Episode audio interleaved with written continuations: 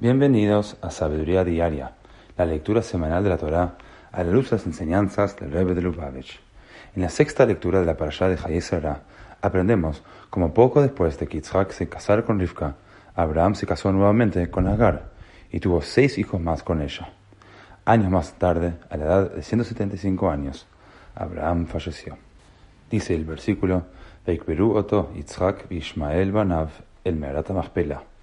Los hijos de Abraham Isaac e Ismael lo enterraron en la cueva de Machpela. En el Kutesijot tomo 15, el Rebbe nos enseña que Isaac es mencionado primero, indicando que a pesar de que Ismael era el hijo mayor, permitió que Isaac encabezara el funeral. De esta forma, Ismael demostró que se había arrepentido verdaderamente. Su pecado principal había sido su reclamo de la herencia de Isaac, y fue solo después de que Abraham falleció que Ismael podía hacer su reclamo, pero no lo hizo. Sara merece el mérito por la mejora de carácter de Ismael.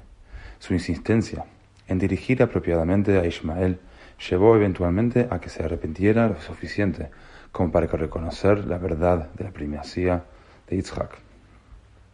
Siguiendo el ejemplo de Sara, nosotros también no deberíamos rendirnos o evitar corregir o asistir a aquellos que verdaderamente necesitan nuestra ayuda en el desafío continuo del autorrefinamiento.